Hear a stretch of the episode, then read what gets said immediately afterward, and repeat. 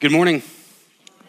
My name is Paul Ramsay. Like Taylor said, I am a church planting resident here at Sojourn. It's an honor, a joy to be preaching God's word to you. One of the joys that I get in my job, uh, as it is right now, uh, is that I get to sit and study and spend time in God's word, prepare to preach, and actually preach God's word to us so that we might together come before the living and active word of God and be changed by it. Um, it's a joy and a privilege to be with you preaching this morning. Today is Palm Sunday. Uh, Palm Sunday gets its name from the event that you heard Taylor read. Uh, we're in Luke this year. There's, this story is recorded in all four of the Gospels Matthew, Mark, Luke, and John. Uh, and Luke doesn't actually include palm leaves in his account, um, but that is where the name Palm Sunday comes from. They were waving palm leaves and crying, Hosanna uh, in the highest about Jesus' entry into Jerusalem. Uh, and uh, Palm Sunday kicks off the week known as Holy Week uh, that Christians celebrate around the gro- across the globe, uh, remembering the last, the final week of Jesus' life before his death, crucifixion, uh, crucifixion, death, and resurrection. Uh, to give a quick view of the whole week, if you're not familiar with Holy Week, Palm Sunday is today. Uh, we remember Jesus' final entrance into Jerusalem, knowing that he was going uh, to be delivered up to be crucified. Uh, Holy Monday through Holy Wednesday, some Christian uh, traditions actually gather to celebrate those days, uh, as, as, and they'll remember certain events that are described just after Jesus enters into Jerusalem, uh, like his anointing at Bethany by Mary, his cleansing of the temple, his predictions of his own death, or the betrayal of Jesus by Judas, one of his 12 disciples.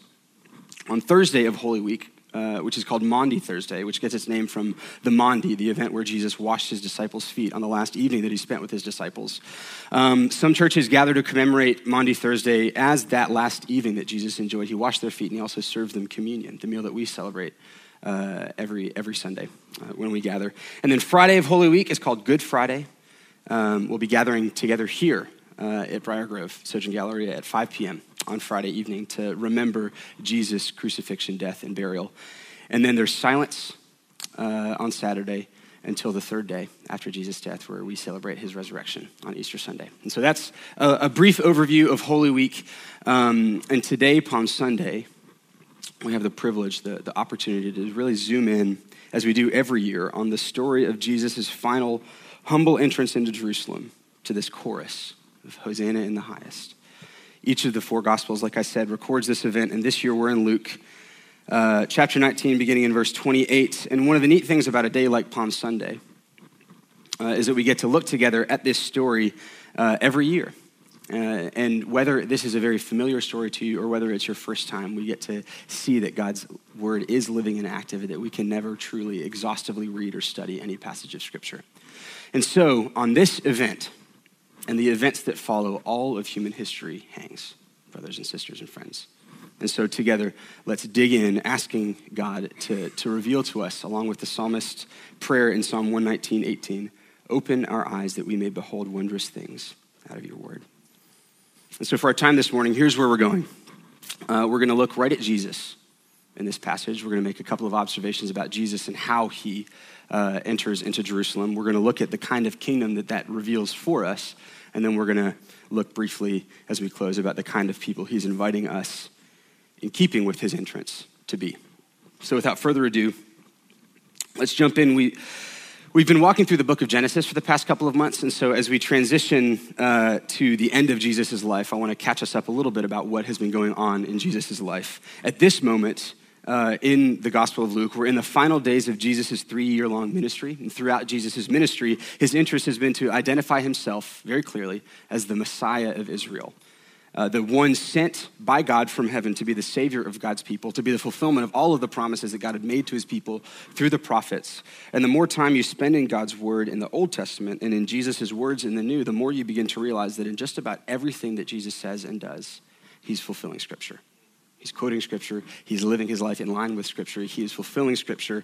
In the words of a biblical culture scholar I heard recently, in Jesus' teaching ministry, Jesus wasn't so much giving new information, but new interpretation in his teaching, Jesus' primary concern is to show his listeners that all of these promises from the scriptures, which for us is the, the, the Old Testament part of our Christian Bibles, uh, all of the Jewish scriptures, all of these promises from those scriptures are coming to fruition today. Now, he's looking at his followers.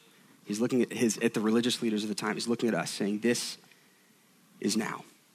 All of these promises find their yes and their amen in me. I am the one who you have been waiting for. So, over the course of Jesus' ministry, he's been healing the sick, the lame, and the blind. He's been, just before this story, which is uh, the Gospel of John, John's account says this is why there's crowds surrounding him as he goes into Jerusalem. Just before this story, Jesus had raised a dead man from the dead, Lazarus. He's also performed miracles of provision. He's performed miracles of power over natural elements. He's showed he has miraculous power over spiritual forces of evil. He's walked on water. He's identified himself with terms like the Son of Man, heralding back to the book of Daniel, the shepherd of God's sheep, heralding back to the book of Ezekiel, the healer of the lame and the blind, pointing back to Isaiah, and the water of life, which Taylor preached for us beautifully last week uh, from Exodus, Ezekiel, elsewhere uh, in the scriptures there's more, but I'll stop there. I say all of this to say this. By this point, Jesus' ministry has reached something of a crescendo. Well, even his closest disciples don't yet realize the full implications of what Jesus is saying and doing here. There's no secret at this point that Jesus has presented his followers with a powerful case that he is indeed the Messiah of Israel. He is indeed the one sent from heaven as the Messiah that they've been waiting for. And as a result, crowds have been amassed in all cities throughout the land um, to hear him preach, to hear him teach, to follow him around, to seek after him, hanging on to his words, acknowledging we think this just might be the Messiah. But by this point, they were also looking around and thinking, okay, Jesus, you're the Messiah, so aren't you going to usher in this glorious kingdom that we've been looking forward to since the days of the prophets?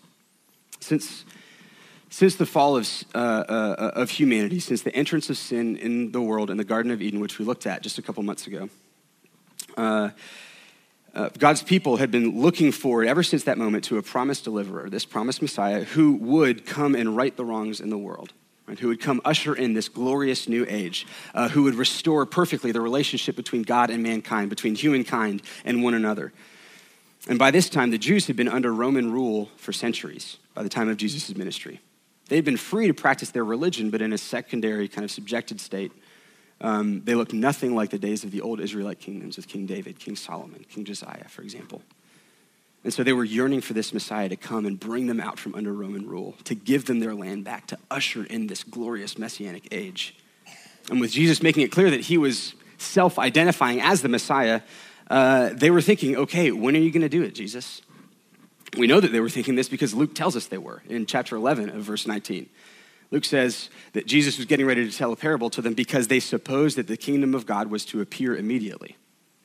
And they weren't just thinking it, Jesus had been asked outright. Back in Luke chapter 17, the Pharisees uh, said, had asked him, being asked by the Pharisees, verse 20 in chapter 17, being asked by the Pharisees when the kingdom of God would come, Jesus answered them, saying, The kingdom of God is not coming in ways that can be observed, nor will they say, Look, here it is, or there, for behold, the kingdom of God is already in the midst of you.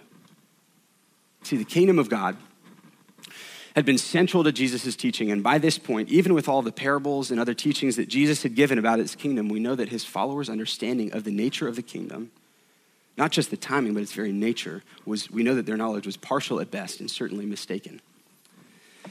And so as we come to this passage, then, Jesus is clearly doing something more than just showing up in Jerusalem.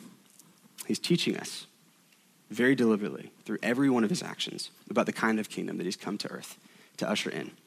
So let's look at this passage. The first thing that I want to do is look right at Jesus, like I said. I want to make three somewhat simple observations for us. Um, and then from there, we'll look for a couple minutes at what this might mean for us in our lives. For the first thing, look with me, if you would, at verse 28, chapter 19. It says this And when he had said these things, he went on ahead, going up to Jerusalem. And we'll stop there. This first verse gives us the first thing that I want to observe for us. Very simply, Jesus had a clear mission.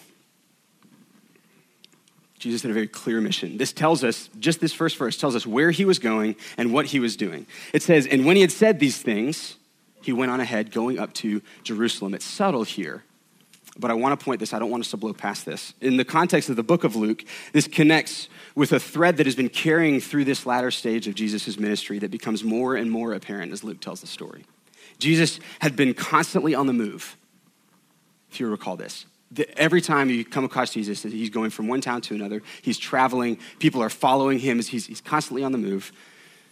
And we see that he has a final destination in mind Jerusalem he, he stops only to take the opportunity to either demonstrate or teach or both about the kingdom of God, which we find out later, the kingdom is, the, is the, the kingdom itself is the reason he's going to Jerusalem in the first place. The first mention in the book of Luke about Jerusalem as Jesus' final destination on earth comes back in Luke chapter 9 at the Transfiguration, which is a story you might be familiar with. Jesus miraculously appears on a mountaintop with Moses and Elijah. Three of his disciples, uh, Peter, John, and James, witness this scene where it says, Luke 9 31, uh, Elijah and Moses appeared in glory and spoke of his departure, which he was about to accomplish at Jerusalem. So that's where Jerusalem is first mentioned, back in chapter 9. And from that point on, Luke repeatedly references this journey to Jerusalem on the, and the clarity of purpose for which Jesus is heading there. Stick with me for a moment. A few verses after the transfiguration, in chapter 9, verses 51 through 53, we read this When the days drew near for him to be taken up, Jesus set his face to go to Jerusalem. And he sent messengers ahead of him who went and entered a village of the Samaritans to make preparations for him. But the people did not receive him because his face was set toward Jerusalem. Fast forward to chapter 13, verse 22, we read Jesus went on his way through towns and villages, doing what?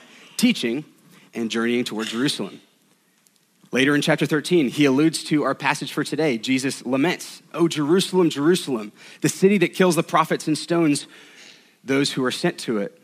I tell you, you will not see me until you say, Blessed is he who comes in the name of the Lord. That's in Luke chapter 13.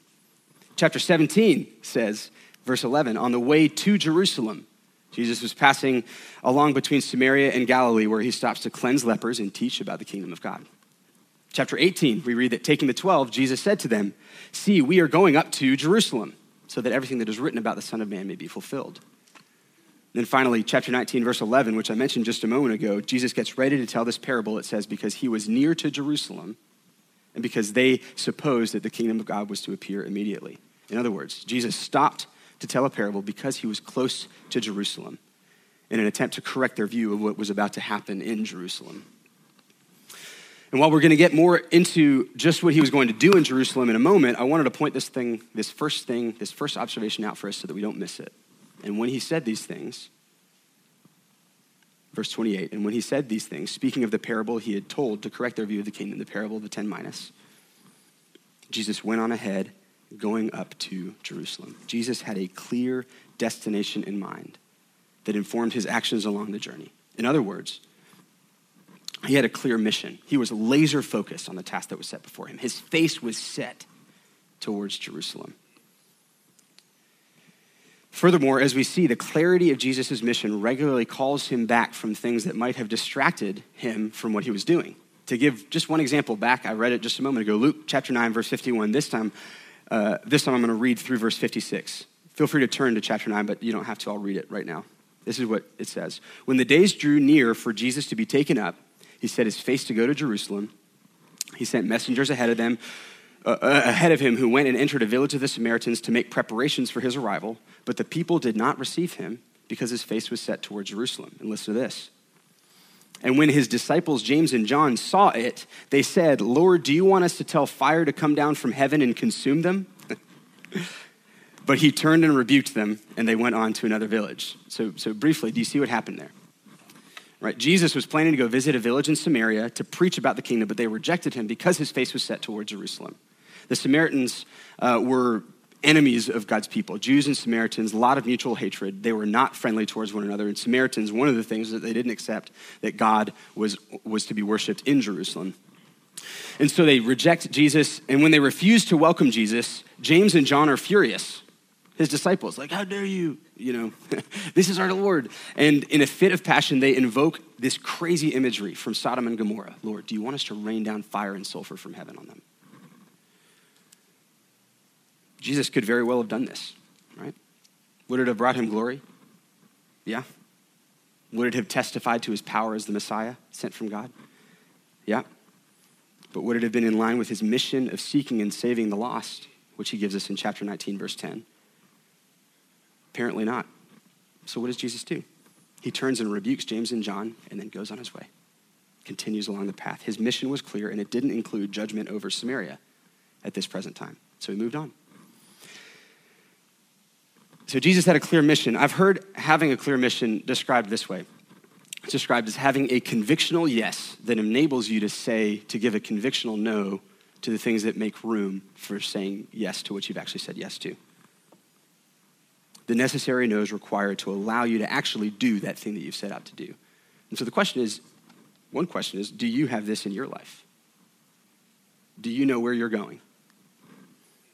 In your day to day work, that's, that's one thing. Are, are you crystal clear on what you're responsible for on a day to day basis in such a way that that informs how you spend your time and what you give your energy to? But zooming out a bit, what, what about your life? Do you know where you're going personally? You know, parents, do you have a clear mission for your family that informs the things that you say yes and no to? Or are you just winging it? If you're single and pursuing marriage, if you're working your first career and looking for another, if you're retired and seeking to choose how to spend your time, do you have a clear mission, a clear destination in mind? Or are you just winging it? Kind of drawn by your desires or your wants, wherever you might go. Imagine how different history would have been if Jesus had agreed to rain down fire on that Samaritan village. Imagine how that would have affected our understanding of the gospel, of the nature of the gospel itself, and of Jesus' love for the lost. I praise God that Jesus didn't rain down fire and sulfur from heaven, that he had a clear mission guiding him along that enabled him to say no to something that would have been cool. So that's the first observation. It's subtle here, I know, but to rightly understand what Jesus is doing here, we must understand that this is part of a very clear mission that Jesus had set before him that all of Luke has been building us towards. For the second observation, let's read. Look with me, beginning in verse 29. It says this When Jesus drew near to Bethphage and Bethany, at the mount that is called Olivet, he sent two of the disciples, saying, Go into the village in front of you, where on entering you will find a colt tied on which no one has ever sat Untie it and bring it here. If anyone asks you, Why are you untying it? you shall say this The Lord has need of it. So those who were sent away, excuse me, those who were sent went away and found it just as he had told them. And as they were untying the colt, the owner said to them, Why are you untying the colt? And they said, The Lord has need of it. And they brought it to Jesus, throwing their cloaks on the colt. They sat Jesus on it. So let's pause there. The second thing that I want to point out for us is this if you noticed there, Jesus exercised great intentionality with respect to exactly how he was going to achieve the mission that was set before him. This comes this is a simple observation, and it comes really straight out of the first observation, but I think it bears mentioning on its own so that we too don't blow past this. As Jesus approaches Jerusalem, he pauses at Mount Olivet, right? Sends out two of his disciples to make arrangements for his arrival. He sends them to obtain a colt which the Gospel of John tells us is the colt of a donkey, a young donkey which had never been ridden. And what I want to point out here is that Jesus is clearly giving thought to all of these details surrounding his entrance into, into Jerusalem. He is arranging things very purposefully. This harkens back to chapter 9, verse 52 from the story that we just looked at. Remember what was happening at that point? Verse 52 Jesus sent messengers ahead of them to prepare the way in this village of the Samaritans. And then a few verses after that, chapter 10, verse 1, you might recall Jesus sending out the 72 disciples. He sends them out two to two. Why does he do that? He sent them on a preparation making journey. It says he sent them on ahead of him, two by two, into every town and place where he himself was about to go. Jesus was very intentional with exactly how he went about fulfilling this mission. There's some debate as to whether Jesus had prearranged for this donkey to be available when he needed it, or whether he was exercising his divine awareness and power in both knowing that it was where he said it would be and determining that the owner would be open to him commissioning it for his use. But regardless of which is true, in either case, we see that Jesus not only had a clear mission, but he exercised great intentionality in how he went about taking his steps along the journey. He needed to make the most of the time that he had and the opportunities that he had to communicate with his followers. And so he was intentional with respect to the details. I was reading a book recently uh, called TechWise Family by Andy Crouch. It was highly recommended to me, and I highly recommend it to, to all of you. Um, it's about putting technology in its proper place as a family in today's um, digital age in which technolo- technological devices are kind of demanding more and more of our, our, our time, energy, devotion. At the beginning of the book, uh, TechWise Family by Andy Crouch, at the beginning of the book, the point is made, uh, in line really with my first observation just a moment ago, that as a family, particularly with children, it's important to have a clear, explicit mission. Right? Where are you going as a family? Where do you want your kids to be when they're headed off to college?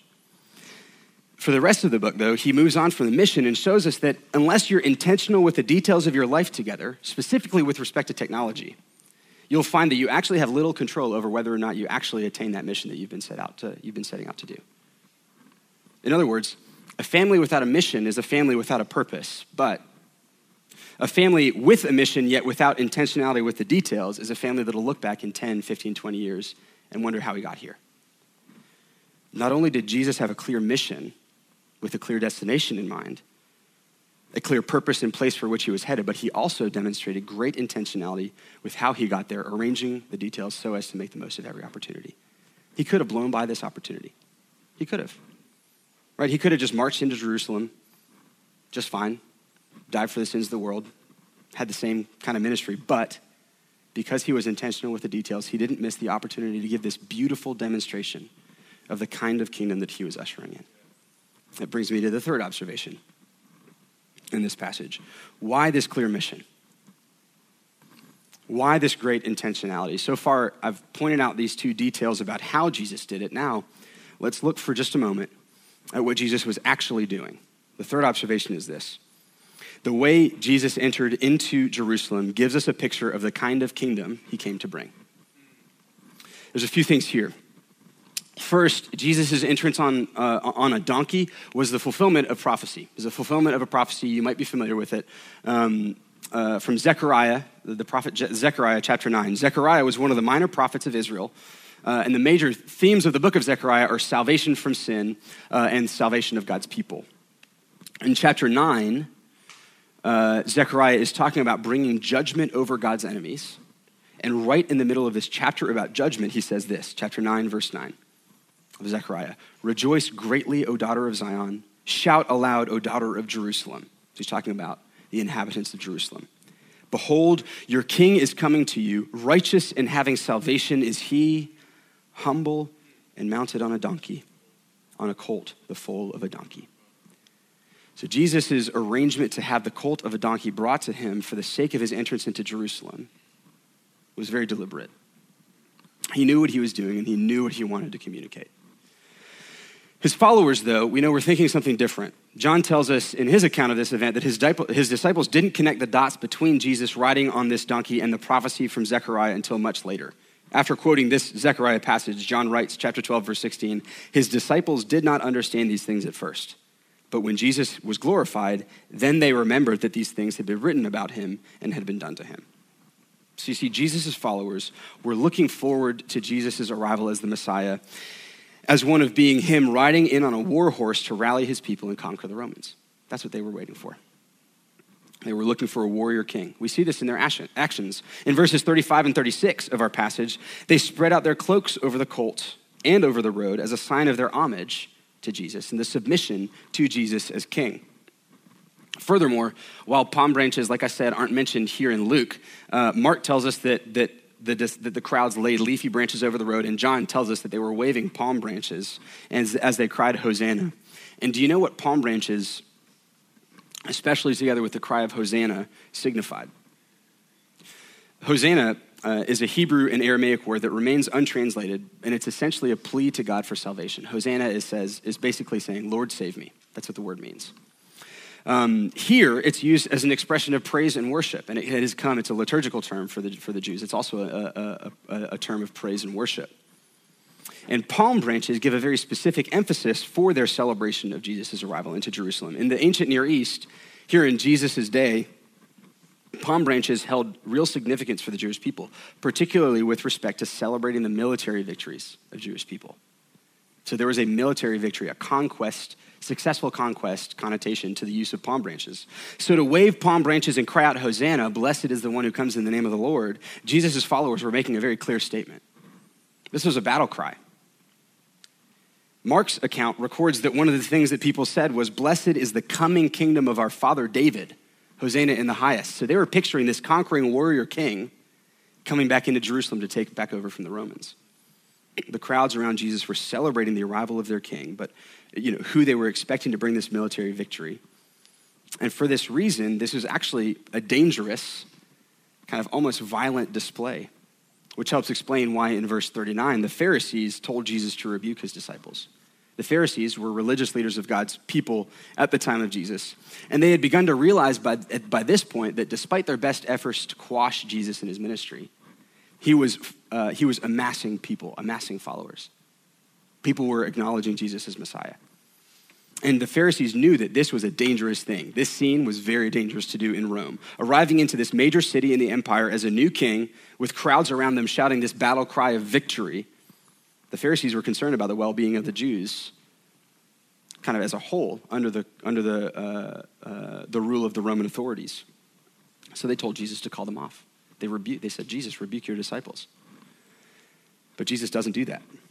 He replies in verse 40 I tell you, if these were silent, the very stones would cry out. So again, Jesus' words are dripping with scripture. Here he's, he's referring to the stones crying out from Habakkuk chapter 2. And Jesus' reply to the Pharisees is this is only natural. While the crowds are mistaken about what Jesus was coming into Jerusalem to do, Jesus affirms the central thrust of their, thrust of their celebration. The king is coming into the royal city and there must be a welcome party heralding his arrival. If not the people, then the stones themselves, nature itself, would cry out and receive its king. We get this picture of all of creation standing poised, watching as Jesus enters into Jerusalem to fulfill the things written about him. Zechariah 9 9 had said, Rejoice greatly, O daughter of Zion. Rejoice O daughter of Jerusalem. Behold, your king is coming to you, righteous and having salvation is he. You might have thought that in a section where the prophet Zechariah was talking about judgment over God's enemies, that the rest of that verse would read, And so here he comes riding in on a war horse with sword in hand to lead his people to victory. But even in Zechariah, we see the prophet Zechariah shows us that God's plan all along was to procure salvation for his people in a very different kind of way. Behold, your king is coming to you, righteous and having salvation is he, humble and mounted on a donkey, on a colt, the foal of a donkey. Right at the heart of this event, friends, right at the heart of this event is this picture of a king. And not just any king, but the king of all creation. But not riding in on this strong warrior horse, but the colt of a donkey. Sitting not on these beautifully embroidered uh, royal standards, but on the used, likely tattered cloaks of his disciples. John tells us that even Jesus' closest disciples missed it in this moment. They too were caught up in the spectacle, perhaps for a moment, even though he had told them explicitly time and again, I'm going to my death in Jerusalem. They were like, perhaps the crowds are right. Perhaps this is the day. But right at the middle of this picture, Jesus' face was set. He knew what he was doing. He knew what lay ahead, and here he was, sitting on the donkey, knowing that his disciples would miss it, even until the very end. But one day they would look back and remember this moment with wonder at their glorious, humble Savior who came not to be served, but to serve. You see, the world has one way of seeing authority, really. In the eyes of the world, physical strength, power, and might are the measure of a person and the measure of that person's authority. But in the eyes of heaven, in the eyes of God, it is what is within that ultimately matters. As it says in Jeremiah chapter 9, verses 23 and 24, Thus says the Lord, let not the wise man boast in his wisdom. Let not the mighty man boast in his might. Let not the rich man boast in his riches. But let him who boasts boast in this, that he understands and knows me, that I am the Lord who practices steadfast love, justice, and righteousness in the earth. In these things I delight, declares the Lord. Do you hear that? Wisdom, might, and riches aren't bad in themselves, but they are not meant to be an occasion for boasting. At the very heart of God is his love, his steadfast love, which he demonstrates through going to any and every length to pursue and ensure justice reigns on the earth and that, that, that his righteousness may cover the earth. And the ultimate display of this steadfast love, justice, and righteousness is Jesus coming to earth to show, in the words of Romans 5, God shows his love for us in that while we were still sinners, Christ died for us, that we might be justified made righteous by his blood, and saved by him from the coming wrath of God, which is coming on account of the injustice practiced by us in the earth. Jesus uses this triumphal entry into Jerusalem as a demonstration of the kind of authority that characterizes his kingdom. Right? Not coming in simply to exert power over his subjects, but to lay his life down, going to the greatest lengths to save these subjects, that he might work one day through these subjects. This is authority. Deep within us, we know that this is right. Right? That exercising power as brute strength is not the way of true authority, but there's real beauty in laying your life down for the people you're in authority over. We know this to be true. For decades, even among secular leaders, servant leadership has been a celebrated means of leading people in business and on teams. Romantically, we all dream of finding someone we can lay our lives down for and who will lay their lives down for us. But even though we know this is true, none of us does this. Even though we can be practiced at applying servant leadership in different spheres of our lives, we realize that we can't ultimately do this to the fullest because we are, as we find out, hardwired to preserve and protect our own kingdoms. But this is the gospel. Right? Jesus came in knowing full well that his people would miss it, that even his closest disciples wouldn't understand what he was doing. In verses 41 through 44 of our passage, the last verses, it says that as all of this celebration was happening, Jesus emerges from the crowd and he draws near to Jerusalem. And as he lays his eyes on the city, he begins to weep. He says, Would that you, even you, had known on this day the things that made for peace, but now they are hidden from your eyes. The, the truth was hidden from Jesus' followers at this moment who they still thought that a conquering warrior king was the way to have the peace, the shalom that they were looking for. But it would soon become clear. All right, all of this, even their and our misunderstanding of Jesus, was part of his plan.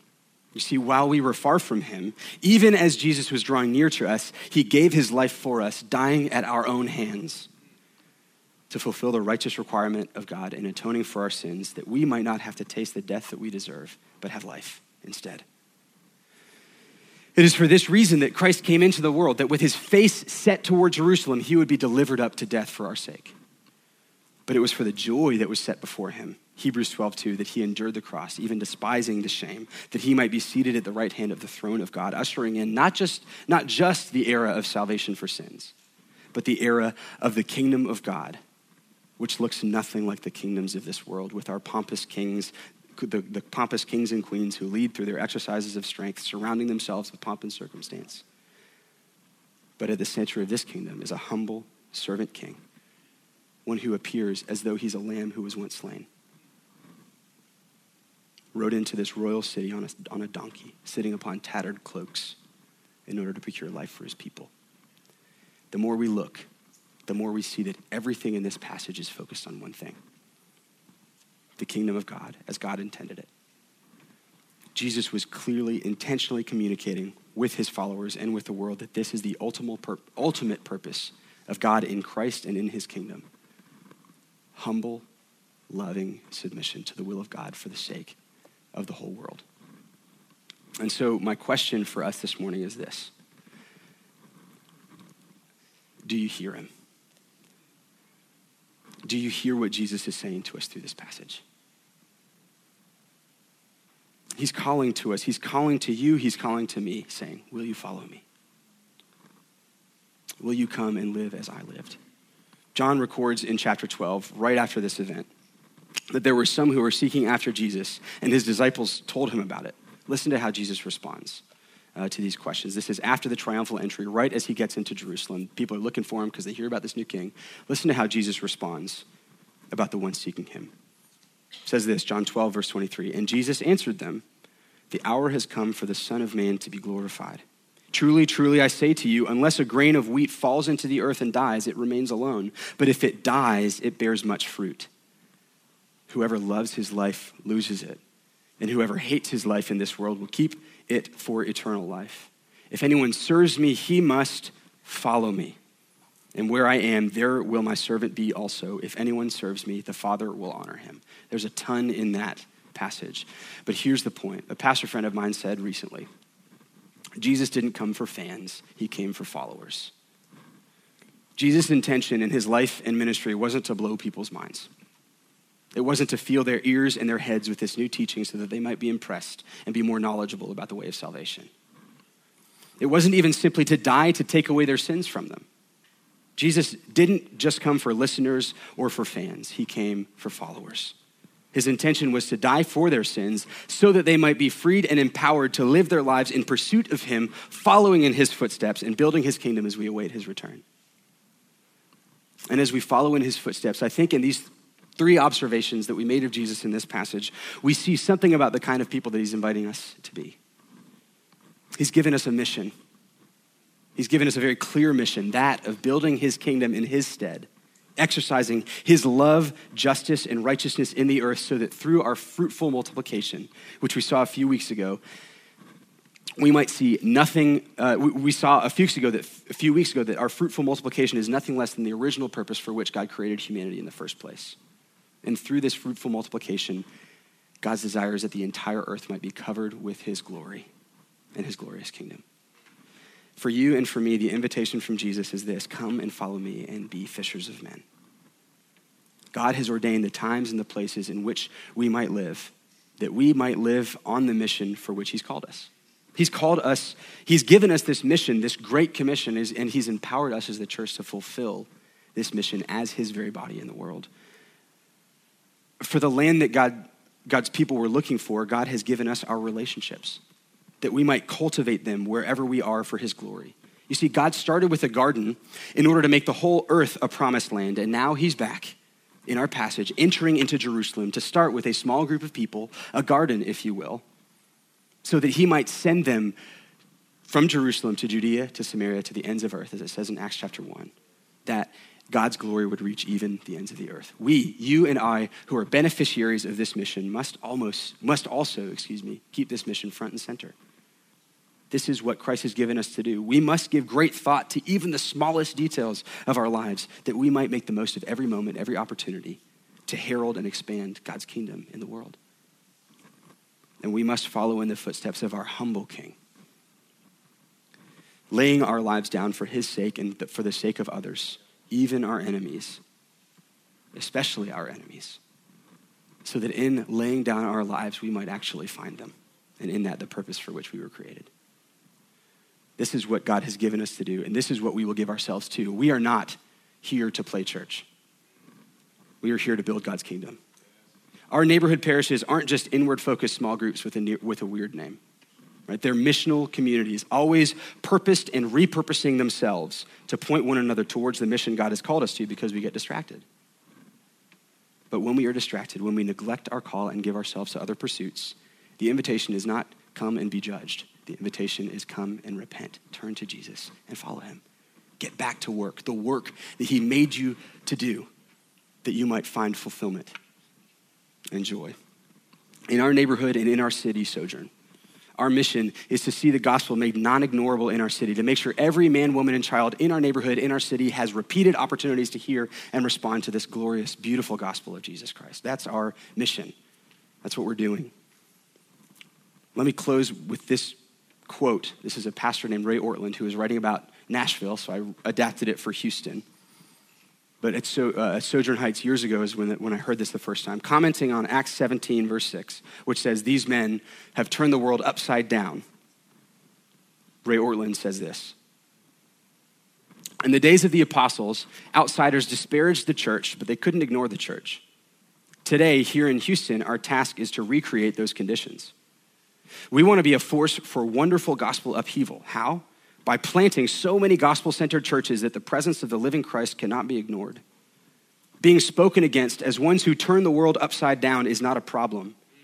Being ignored is, because this isn't about us, it's about Jesus. In the corporate psychology of every city, there's a threshold of non ignorability. Here in Houston, many things can be ignored, but the Texans cannot be ignored. The heat and humidity cannot be ignored.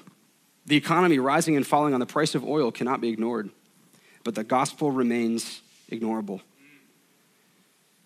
An organic, from below, non big event strategy of church planting, some churches small, some medium, some large, but churches with a clear message of grace and a beautiful culture of grace. Churches of gospel plus safety plus time where sinners can rethink their lives without pressure. Churches where sinners can admit their needs without being humiliated. Churches where there are more and more stories of divine renewal, and Houston will wake up one morning and sense that something has changed. It cannot be ignored. It cannot be dismissed. It cannot be written off because it's not just another big event down at NRG Stadium that comes and goes, but is embodied in a growing network of radiant churches that just keep coming. May the Lamb receive the reward of his suffering in Houston. I wish those were my words. Beautiful. Brothers, sisters, friends, let us be captivated with Jesus. Be captivated by him today and every day so that you might be drawn out of yourself, that his sacrifice might put the sacrifices that you go through in your lives into right perspective. His demands on our lives are greater than we could possibly imagine. But the reward that he offers at the end of our journey is far greater than we could possibly imagine as well. Some of us need to reckon with King Jesus. But ultimately, our lives, brothers, sisters, friends, is about beholding and embodying Jesus. So that as we behold him, we are more informed about how we should live. And then as we seek to live like this, we realize hang on, we can't do this. And that forces us to look back at him and just be awestruck at the glorious love, never ending grace of Lord Jesus as he invites us back, not unto judgment, but unto constant renewal, constant growth as we seek to pursue him our whole lives long. So may the Lamb receive the reward of his suffering here at Sojourn this morning and evermore as we seek to live in light of the example that he's given us. For his glory. In Christ's name, let me pray. Heavenly Father, we come to you this morning humbled by your presence among us. We're so thankful, Lord, for the grace of the gospel, for the ministry of your Holy Spirit, which weaves the truth of the gospel into our hearts. This is not a teaching that we have heard and received by sheer force of will. This is a loving relationship that you have welcomed us into with arms open wide, drawn us into by the ministry of the gospel. And so we're thankful for that. Lord, I pray that you would help us above everything to behold you, to see you, to see your face, to see your nail pierced hands, to see the life that you lived with reckless abandon, apparently, for our sake, so that we might have life. Lord, I pray that this Holy Week would be a turning point in each of our lives, whether this is our first Holy Week or our 60th. I pray that you would meet us in our remembrance of the end of your life on earth and change us, that our lives might look more and more like yours. Free us from pasts that we cannot change, Lord. Empower us to walk in the only way that can lead to life and life abundantly. Help us to bear with one another and to be the kind of community within which grace is extended, love is shared, and you are worshiped above everything else. We love you and we praise you in Christ's name. Amen.